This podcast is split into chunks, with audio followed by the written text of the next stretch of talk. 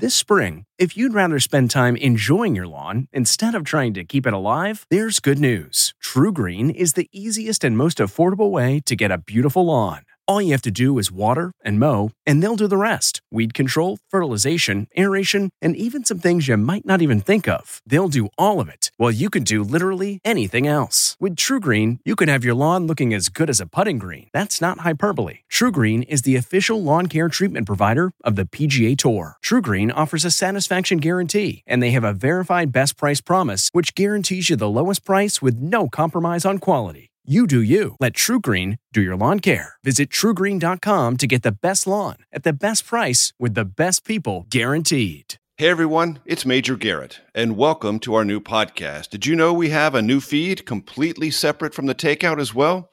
Please just search Debriefing the Briefing. Click subscribe, and then if you can, and we'd really love this, drop us a rating and or a review. Pretty soon, you'll have to be subscribed to the new feed if you want to hear new episodes of Debriefing the Briefing. Thank you, and now let's start the show. Okay, it's Good Friday. Let's be nice. Good Friday is always followed by Easter Sunday, and there is hope. There is hope in this moment that thanks to what the American people are doing every day, we're getting there, America. We have 50 states, and it's not only the big cities. So if we're going to pull out of this, we're going to pull out of it in the big cities, and we're going to pull out of it in those areas that aren't as densely populated. We need you to do this if not for yourself, then for your abuela. Do it for your granddaddy. Do it for your big mama. Do it for your pop pop.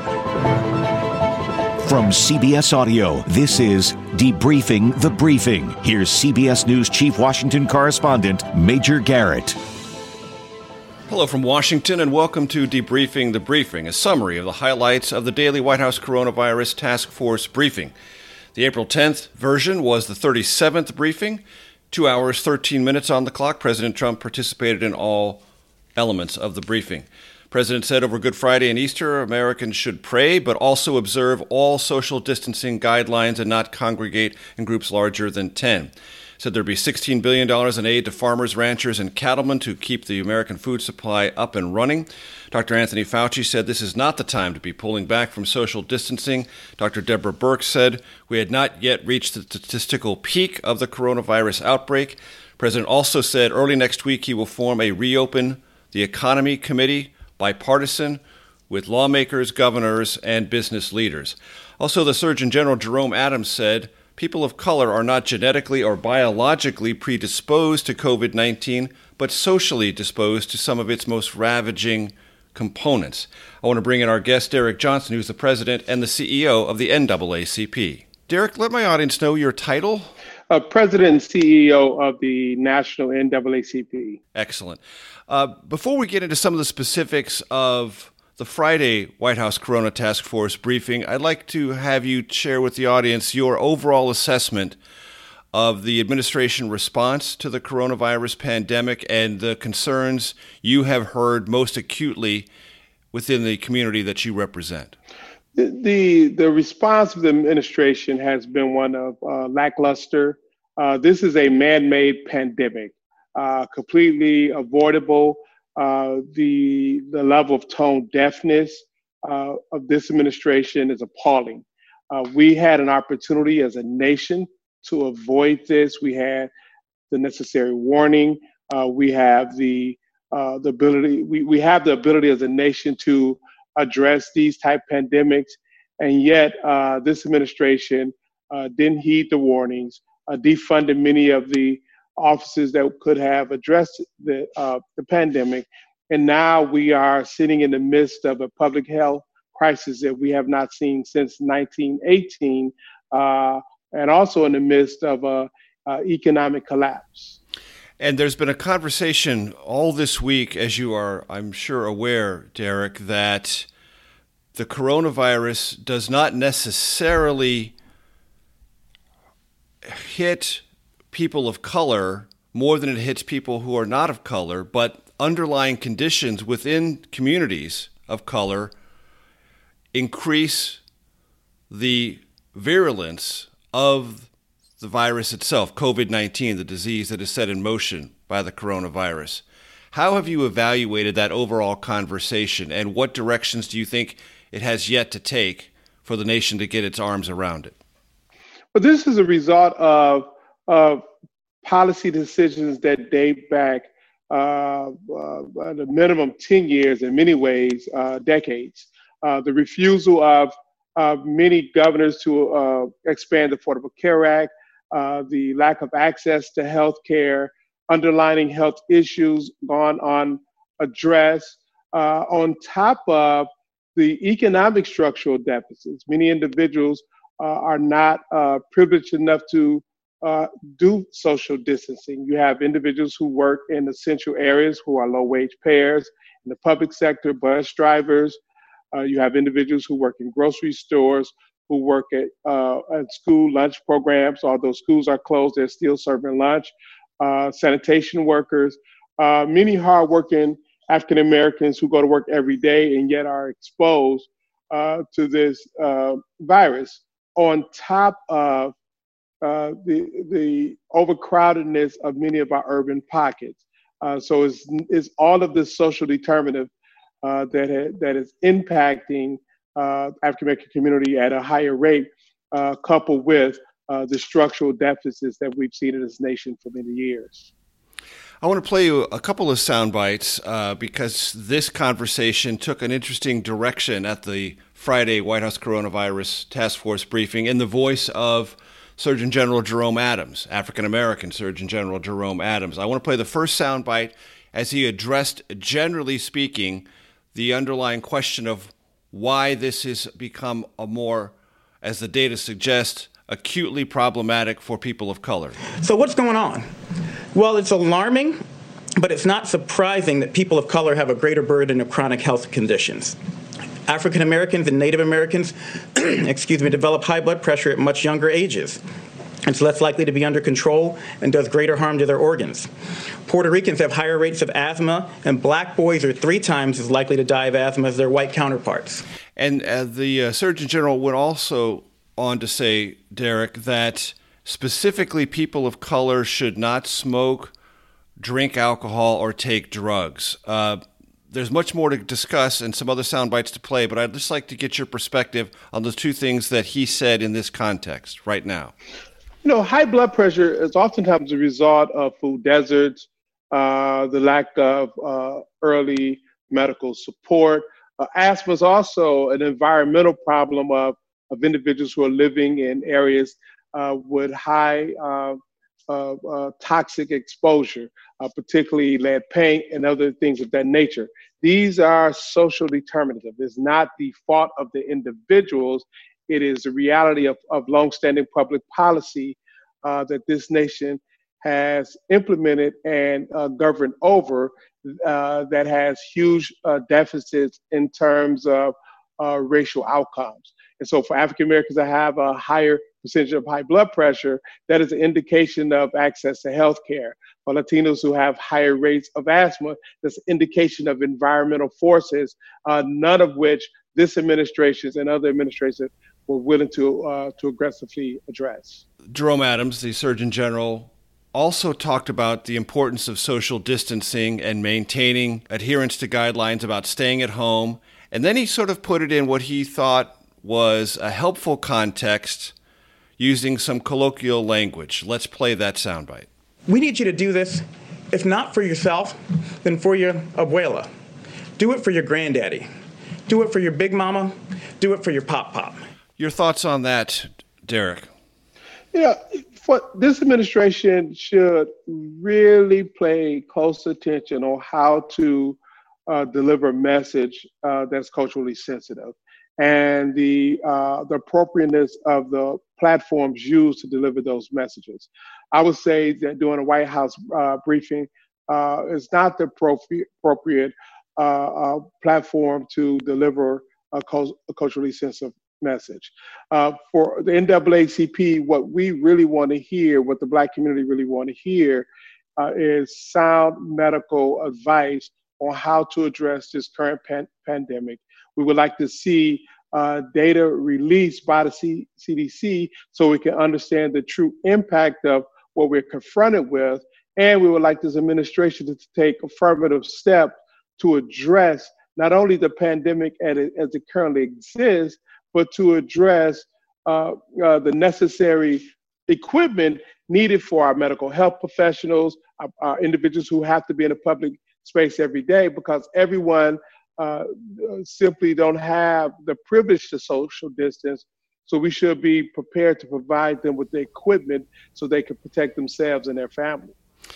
Do you think that that language, uh, your abuela, big mama, pop pop, is insensitive? Is it sensitive but just the wrong place, the wrong time?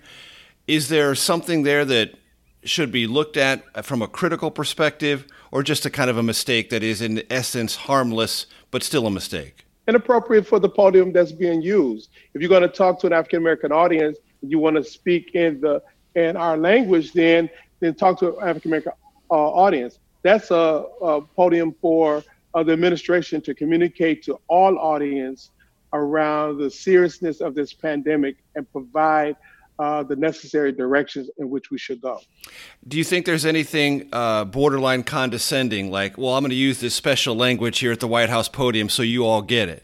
I think the most condescending part of the daily press briefings is the fact that it's being used far too often as a, a place for uh, political speech to appeal to a base that that's not relevant to the need.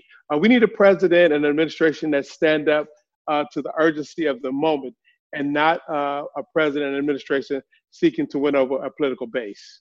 So, Jerome Adams, the Surgeon General, uh, was asked later in the Friday briefing about some online criticism of his comments. Let's play that interaction with the reporter in the briefing. There are some people online that are already offended by that language and the idea that you're saying behaviors might um, be leading to these high death rates. Could you talk about whether or not people, could you, I guess, have a response for people who might be offended by the language that you used? Well, I, I use that language because that's the language. I've been meeting with the NAACP, uh, with the National Medical Association, with others. Uh, I actually talked with uh, with Derek Johnson uh, multiple times this week, the head of the NAACP, and we need targeted outreach to the African American community. And I use the language language that is used in my family.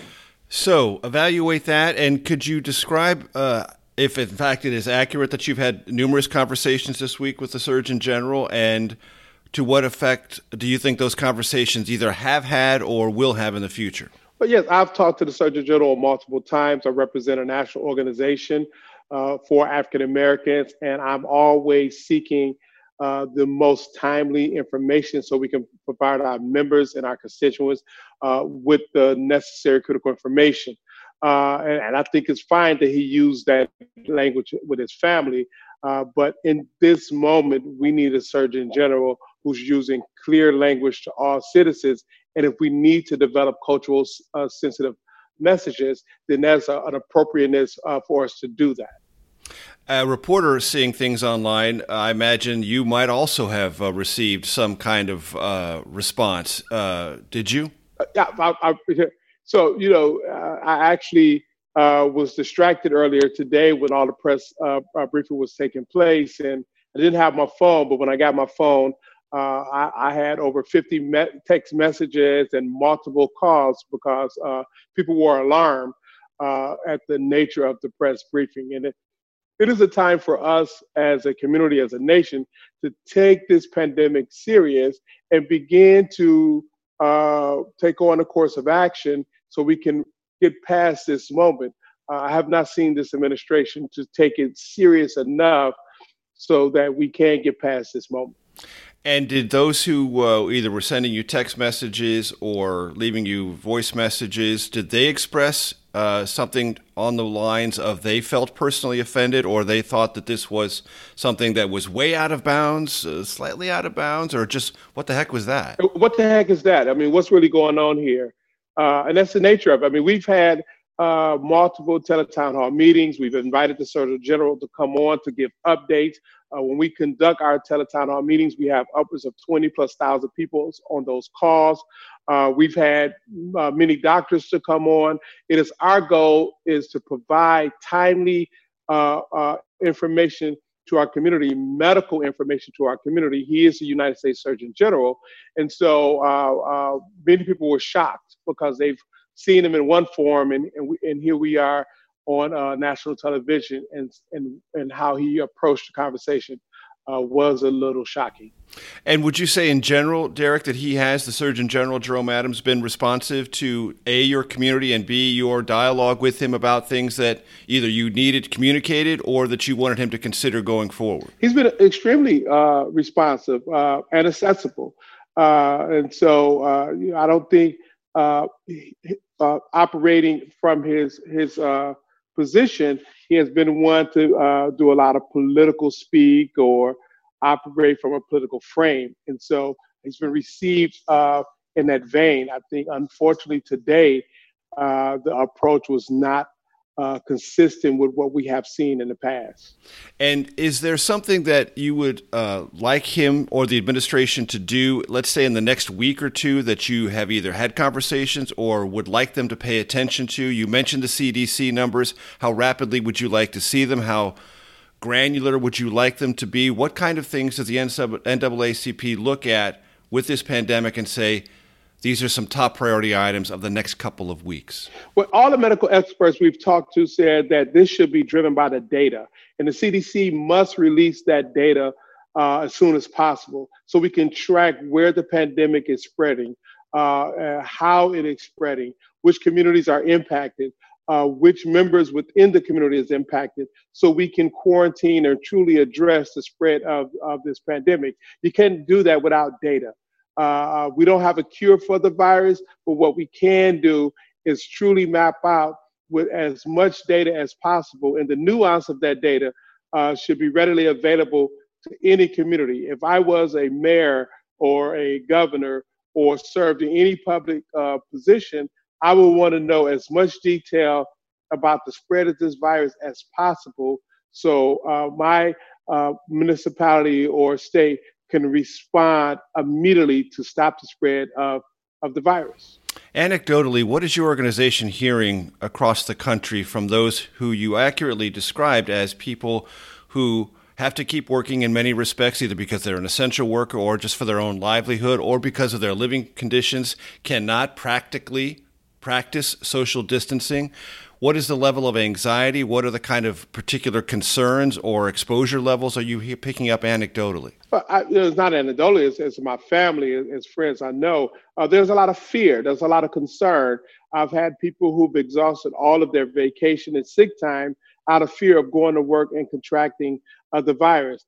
Uh, uh it is something that we all should be concerned about, and particularly as uh, we're beginning to learn uh, the racial impact of the, of the spread of this virus, uh, I'm beginning to see a even uh, heightened sense of anxiety and fear.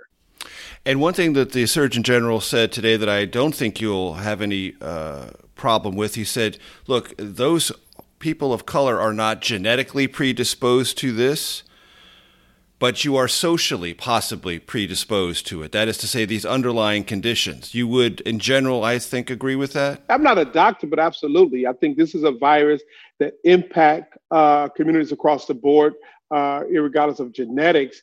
I think is also a virus that exposes uh, underlying medical con- uh, conditions. It also exposes inequities in how individuals uh, socialize and and the privilege to social distance. Uh, it exposed uh, the wealth gap we have in this country, uh, and it, it exposed the lack of access to healthcare. Uh, we are looking at uh, a, a, a, virus, a pandemic uh, that lack any discriminatory intent, but the the environment, the the policy landscape in which we live in, and historical nature of how we got here is filled with discrimination and, and, and inequities, uh, not only for the African American community, but across the board. The NAACP's history is rich with successful advocacy on behalf of voting rights in this country. How alarmed were you by what you saw in the, the Wisconsin primary recently conducted, and what anxieties do you have about putting together either future primary elections or the general election with COVID 19? It was perhaps one of the most inhumane things I've seen uh, in this nation when you force individuals to choose between uh, their right, their constitutional right to vote, and the health and safety, and safety of their person. Uh, the fact that you have precincts uh, that lack the number of machines to accommodate uh, the voters that were uh, lined up to vote, the fact that you had a county uh, that, that, that had closed so many precincts. It was beyond inhumane. And that's on top of uh, the U.S. Supreme Court denying the state of Wisconsin the ability to extend the absentee voting period so individuals would not have to be faced with that ultimate choice uh, between uh, their health and safety safety and, and the right to vote. It, it was in, it was humane, and my dog is jumping in my lap here. That's okay. it's the value of working working from home. no doubt.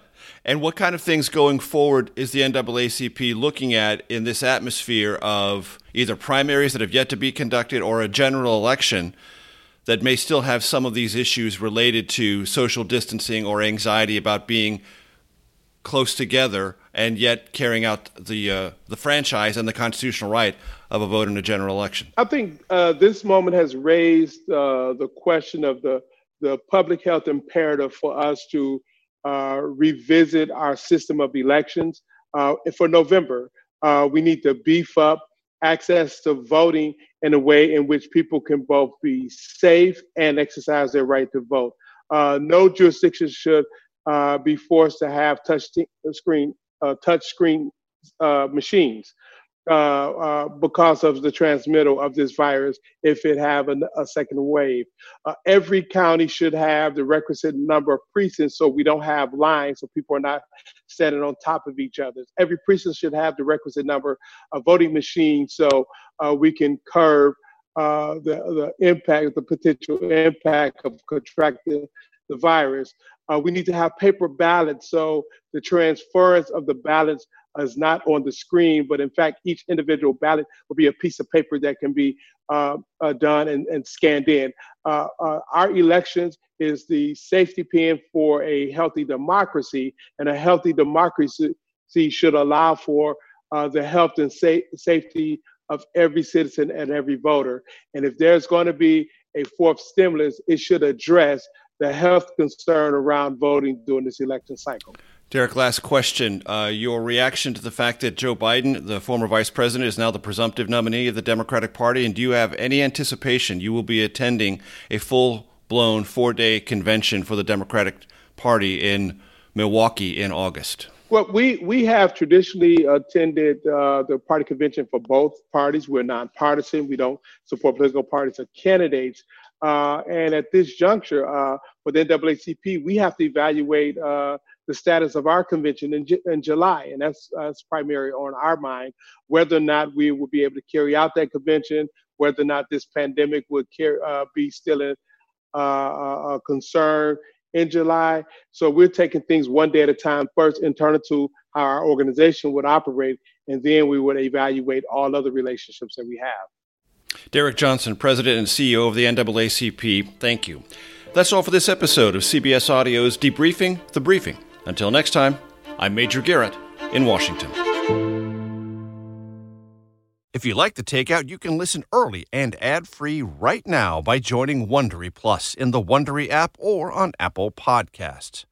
Prime members can listen ad-free on Amazon Music. Before you go, Tell us about yourself by filling out a short survey at wondery.com/survey. Hi, this is Jill Schlesinger, CBS News business analyst, certified financial planner, and host of the Money Watch podcast. This is the show where your money is not scary and it's not boring. It is a show that's all about you. It's your questions that make it possible for me to provide unconventional and entertaining insights on your money and maybe more importantly, on your life. I'm going to be your financial coach, someone who brings common sense and an insider's perspective on how to manage your money and your emotions. And I promise we are going to have a little bit of fun along the way. Have a question from retirement to career changes to college funding? Just send us an email at askjill at jillonmoney.com. Follow Money Watch wherever you get your podcasts. You can listen ad-free on the Amazon Music or Wondery app.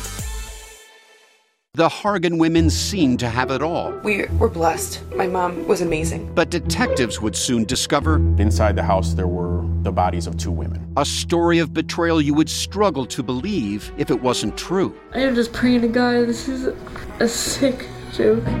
From 48 Hours, this is Blood is Thicker The Hargan Family Killings. Listen to Blood is Thicker The Hargan Family Killings early and ad free on the 48 Hours Plus subscription on Apple Podcasts.